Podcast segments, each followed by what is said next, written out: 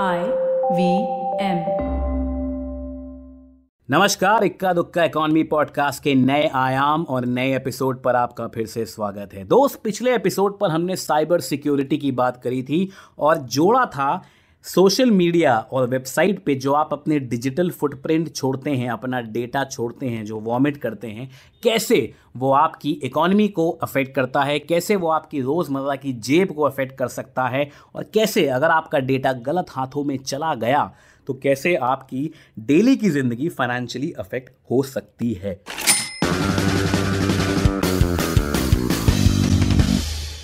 आज का एपिसोड हमारा एक तरीके का सीक्वल है जो हम पिछले एपिसोड से उठा रहे हैं। हमारे साथ फिर जुड़ रहे हैं doctor Pawan Duggal for the uninitiated मैं बता दूँ, doctor Pawan Duggal is an advocate in the Supreme Court of India he is also the chairman of International Commission on Cyber Security Law और डॉक्टर डुग्गल को acknowledge किया गया है as one of the top four cyber lawyers one of the top four cyber lawyers around the world. Pawan Duggal साहब के बारे में आप इंटरनेट पे पढ़ सकते हैं। काफ़ी फ़ेमस साइबर लॉयर हैं ये हिंदुस्तान के और काफ़ी सीनियर और प्रतिष्ठित हैं अपने क्षेत्र में। डुग्गल साहब thank you again for joining us on Ikka Dukka economy podcast पिछले एपिसोड में हमने बात की थी सोशल मीडिया और वेबसाइट्स के एक्सेस पे। आज हम बात करेंगे वहाँ की जहाँ पे हम काम करते हैं। कॉपरेट हैकिंग की। हिंदुस्तान में 90 परसेंट से ज़्यादा कॉपरेट्स के ऊपर साइबर अटैक्स जो होते हैं वो अंडर रिपोर्टेड होते हैं। पिछले साल का ही डेटा है more than 35,000 cyber attacks were done across the country on the corporates not only the corporates जैसे State Bank of India Zomato Paytm Air India इनके तो हमने नाम सुने हैं। इसके अलावा बहुत सारे public sector banks private sector banks यहाँ तक कि मिनिस्ट्री ऑफ़ होम अफेयर्स की भी वेबसाइट हैक हो चुकी है। उसको बाद में रिकवर किया गया था। इसके अलावा बहुत सारे इन्फ्लुएंसर्स का हमने देखा है, उनकी वेबसाइट हैक हो जाती हैं। कभी कभी प्रधानमंत्री मोदी की भी एक बार ट्विटर हैंडल हैक हो गया था। तो ये सब जितने पब्लिक फिगर और पब्लिक कॉपरेशन होती हैं, जो कॉपरेट्स होते हैं, जिनके हैक होने से कई सारे लोग इन्फ्लुएंस हो सकते हैं।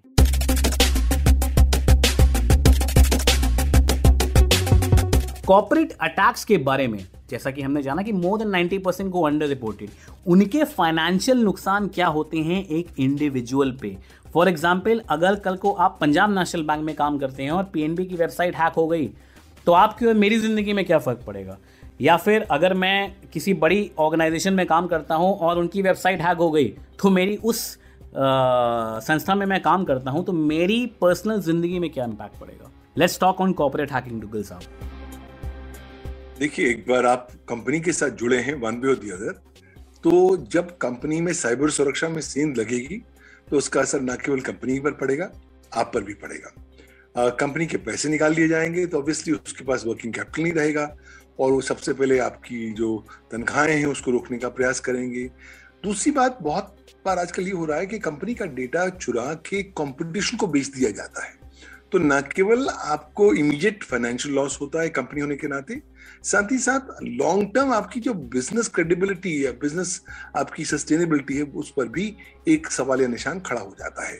तो एक बहुत लंबा संघर्ष होता है और आज देखिए साइबर क्राइमिनल्स जो हैं खास तौर पर कंपनियों को इसलिए टारगेट कर रहे हैं क्योंकि कंपनी आज रिपोजिटरी ऑफ़ डेटा बन चुकी है।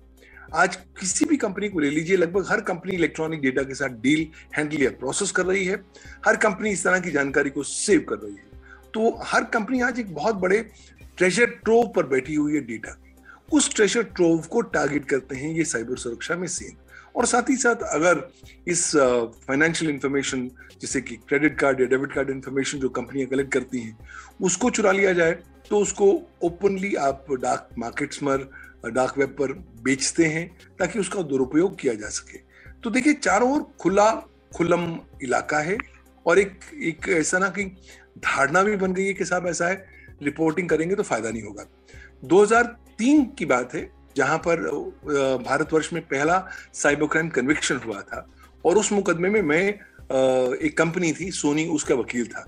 तो जब हम इस पहले साइबर क्राइम कन्विक्शन का हिस्सा बने तो बहुत एक हर्ष और उल्लास की भावना फैल गई। लगा कि चलो, अच्छी बात है आप आज एक पहली कन्विक्शन हुई है, आने वाले जमाने में और कन्विक्शन भी होंगी।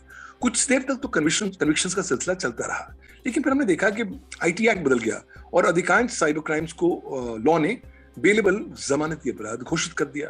तो उसका सीधा असर यह हुआ कि जब जब जिसको जमानत मिले, वो अपने विरुद्ध इलेक्ट्रॉनिक एविडेंस को खत्म करे और फिर इफेक्टिवली तब से हमने देखा है कि भारतवर्ष में साइबर क्राइम्स का एक फैमिन एक अकाल सा आ चुका है। और अब कंपनियाँ भी रियलाइज़ करती हैं कि साहब, आज रिपोर्ट करने का फ़ायदा क्या है? क्यों? क्योंकि रिपोर्ट करेंगे तो सबसे ज़्यादा हैरेसमेंट हमें खुद ही फेस करनी पड़ेगी। और क्योंकि हमारे यहाँ सिटीजन फ्रेंडली अप्रोच नहीं है लॉ एनफोर्समेंट एजेंसीज का आज आप थाने पर जाते हैं रिपोर्ट करने, एक कंपनी होने के नाते या क्या भी तो वो आपको इस नज़रिए से देखते हैं कि साहब, शायद सबसे गड़बड़ आपने करी है। तो आप विक्टम कम और अक्यूज की परिभाषा में ज़्यादा दिखाई देने लग जाते हैं। तो कहीं ना कहीं लोगों को डर लगता है कि हमें पुलिस के हाथों में हैरेसमेंट फेस करनी पड़ेगी, इसलिए लोग रिपोर्ट नहीं करते। और आज तो अंडर रिपोर्टिंग का ये आलम हो गया है कि आपके जो एक्चुअल फिगर्स हैं, उनका कोई ताल्लुक ग्राउंड रियलिटी के साथ नहीं है। कुछ साल पहले हम लोगों ने एक मेरी law firm Pawan Duggal associates ने एक सर्वे किया था। ये जानने के लिए कि साहब अंडर रिपोर्टिंग भारतवर्ष में कितनी है? तो हमने पाया कि भारतवर्ष में उस जमाने में कि जब 500 अगर इंस्टेंसेस साइबर क्राइम के होते हैं तो उनमें से केवल 50 ही ऐसे होते हैं जो पुलिस को रिपोर्ट किए जाते हैं। और उन 50 में से केवल एक ऐसा केस होता है जिसमें एफआईआर दर्ज होता है। तो अगर one is to five hundred का रेशो है मुझे लगता है बहुत ही कंजर्वेटिव रेशो है। एक्चुअल ग्राउंड रियलिटी पोजिशन बहुत ज़्यादा खराब है। ये एक मुद्दा, एक एक आयाम हो गया। अब हम आखिरी आयाम पे आते हैं डुगल साहब। शहरों में रहने वाला हर व्यक्ति आजकल प्लास्टिक मनी यूज़ करता है, क्रेडिट और डेबिट कार्ड यूज़ करता है। अब ऑनलाइन ट्रांजैक्शंस, भारत सरकार भी बोलती है कि ऑनलाइन ट्रांजैक्शंस की जो संख्या है, जो वॉल्यूम है, वो महीने दर महीने बहुत ज़्यादा तेज़ी से बढ़ रही है, डबल, ट्रिपल रेट पे बढ़ रही है। अब इस दौरान किस तरह के प्रिकॉशन हमको रखने चाहिए? फॉर एग्ज़ाम्पल कोई एक ट्रैवल कंपनी है, जैसे मेक माई ट्रिप की वेबसाइट पे मैं जाता हूँ, और या फिर जोमेटो में मैं जाता हूँ कहीं से भी कुछ मैं ऑर्डर करता हूँ किसी ई कॉमर्स कंपनी पे मैं जाता हूँ तो वहाँ पे एक उनका एक नोटिफिकेशन आता है that you can save your credit और debit card details according to R B I guidelines अब ये एक कन्वीनियंस है जो हम अपनाते हैं कि भाई अगली बार अपने कार्ड डिटेल्स एंटर ना करने पड़े। हमको वहाँ पे कितना कारागार होता है आ, कुछ चीज़ें वेबसाइट पे स्टोर करना क्रेडिट क्रेडिट और डेबिट कार्ड से रिलेटेड और कुछ ना सेव करना। ओटीपी कितना कारगर होता है सीवीवी हमको सेव करना चाहिए कि नहीं? एटीएम का एक्सेस करते टाइम हमारे पास किस तरह की सावधानियाँ होनी चाहिए? प्लास्टिक मनी के संदर्भ में कई सारे साइबर अटैक्स सामने आए हैं पिछले कई सालों में और हमेशा उन लोगों को टारगेट किया जाता है जिनके बारे में जिनको इस सब्जेक्ट की ज़्यादा अवेयरनेस नहीं होती है। तो उसको लेकर के किस तरह के प्रिकॉशन हमको अपने जहन में रखने चाहिए? Specially when it comes to plastic money like credit and debit cards बहुत ही महत्वपूर्ण सवाल आपका आज का जीवन आप प्लास्टिक मनी के बगैर शायद जी नहीं सकते। लेकिन अगर आप प्लास्टिक मनी इस्तेमाल करते हैं तो आ, कानून आपको कहता है आँखें और कान खुले रखें। किसी भी व्यक्ति पर किसी वेबसाइट पर आप विश्वास ना करें। तो अगर आपको वेबसाइट बोलती है कि चलिए कन्वीनियंस के लिए आप हमारे यहाँ अपना credit card debit card number या सीवीवी नंबर सेव कर लीजिए, ताकि अगली बार आए तो आपका एक सीमलेस एक्सपीरियंस हो। आपको कुछ चीज़ भरने की आवश्यकता ना हो। तो उस जाल में मत फंसे। क्यों? आपको नहीं पता कि कंपनी क्या कदम उठा रही है साइबर सुरक्षा की, ताकि आपके डेटा को सुरक्षित रख सके। जब आप अपना क्रेडिट कार्ड या डेबिट कार्ड डेटा कहीं भी डालते हैं तो आप सेंसिटिव पर्सनल डेटा के साथ डील कर रहे हैं। अब कंपनियों के ऊपर तो बहुत सारी हिदायतें होती हैं for example I T act और आईटी रूल्स 2021 स्पष्ट तौर पर कहते हैं कि कंपनियाँ रीजनेबल सिक्योरिटी प्रैक्टिसेस और प्रोसीजर्स अपनाएँगी जब आपका sensitive personal data deal handle या प्रोसेस करेंगे। अब और कानून ये भी कहता है कि अगर आप आई एस ओ सत्ताईस हज़ार एक के मापदंड को फॉलो करते हैं, तभी आप रीजनेबल सिक्योरिटी प्रैक्टिस और प्रोसीजर्स के प्रावधान का पालन करते हैं। लेकिन हम देखते हैं कि अधिकांश कंपनियाँ आई एस स्टैंडर्ड को फॉलो नहीं करती। तो आप उनके कथन पर विश्वास ना करें। चाहे दो मिनट ज़्यादा लग जाए। आपको दोबारा से अपना credit card debit card number feed करना पड़े, वो ज़्यादा सेफ़ है। बनस्पत कि आप कहीं ना कहीं सेव कर लें और बाद में आप पाए कि साहब उसका दुरुपयोग हो गया क्योंकि एक बार दुरुपयोग हो गया तो किसी ने पैसे आपको वापस नहीं करने? हैं और आपके लिए कई महीनों या सालों का संघर्ष बाकी है। तो कोशिश करें कि अपनी हेडेक जहाँ तक हो सके बचाएँ। कोशिश ये भी करें कि जब आप कोई भी, अगर आप ट्रांजेक्शन करते हैं तो कुछ सावधानियाँ आपके अनुसार जो होनी चाहिए। एक उपभोक्ता, एक कंज्यूमर इंडिविजुअल होने के नाते, वो आपको ज़रूर फुलफिल करनी चाहिए। आज वो शेखी का, आज सुपरियोरिटी कॉम्प्लेक्स शो करने का जमाना चला गया है। वो जमाना चला गया कि चलिए ज़्यादा से ज़्यादा लिमिट लेते हैं, उससे मेरा स्टेटस बढ़ेगा। मेरा तो ये कहना होता है कि अगर आप क्रेडिट कार्ड या डेबिट कार्ड ले रहे हैं क्रेडिट कार्ड की लिमिट कम से कम रखिए। क्यों? कि अगर नुकसान होगा तो उसी लिमिट तक होगा, उससे ज़्यादा नहीं होगा। कोशिश करें जहाँ तक हो सके अपनी क्रेडिट कार्ड या डेबिट कार्ड स्टेटमेंट को हर तीन दिन में एक बार ज़रूर देख लें। अगर आपको लगता है कोई अनावश्यक ट्रांजैक्शन है तो कृपया चुप नहीं बैठे उसको रिपोर्ट ज़रूर करें। और आज आप घर बैठे हुए cyber crime dot gov dot in पर जाकर इसकी रिपोर्टिंग कर सकते हैं। दूसरी, एक बहुत ही महत्वपूर्ण जानकारी, जो एक इंडिविजुअल कंज्यूमर होने के नाते आपको पता होनी चाहिए, वो ये है कि अब रिज़र्व बैंक ऑफ़ इंडिया आपके अधिकारों के लिए लड़ने के लिए तत्पर तैयार रहता है।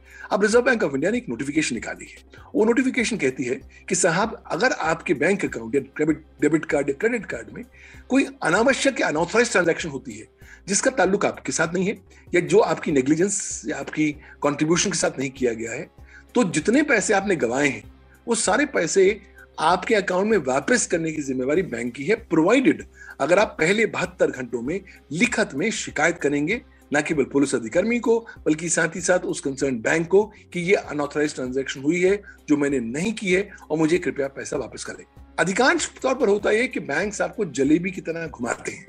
कहीं ना कहीं आपको थकाते हैं कि चलो आज आओ, कल आओ, परसों आओ, देख, देखते हैं, कल करते हैं।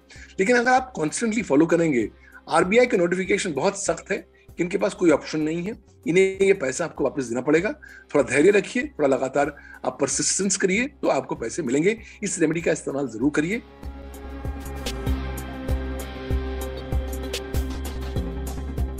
डुग्गल साहब इकोनॉमी के हमने कई एपिसोड किए हैं। हमने physical deficit GDP war oil prices IPO Russia Ukraine बहुत सारी बातें करी हैं। पर मैं पिवट तो नहीं बोलूँगा, पर आमतौर पे साइबर सिक्योरिटी को इकोनॉमी और पर्सनल इकोनॉमी से डायरेक्टली कभी जोड़ा नहीं जाता है। और जोड़ा भी जाता है तो आमतौर पर इसको देखा नहीं जाता है। ये हमारी एक छोटी सी कोशिश थी कि हम अपने ऑडियंस को साइबर सिक्योरिटी की इम्पोर्टेंस और उसके इकोनॉमिक इम्प्लीकेशंस जो उनकी ज़िंदगी में हो सकते हैं, उसके बारे में बताएँ।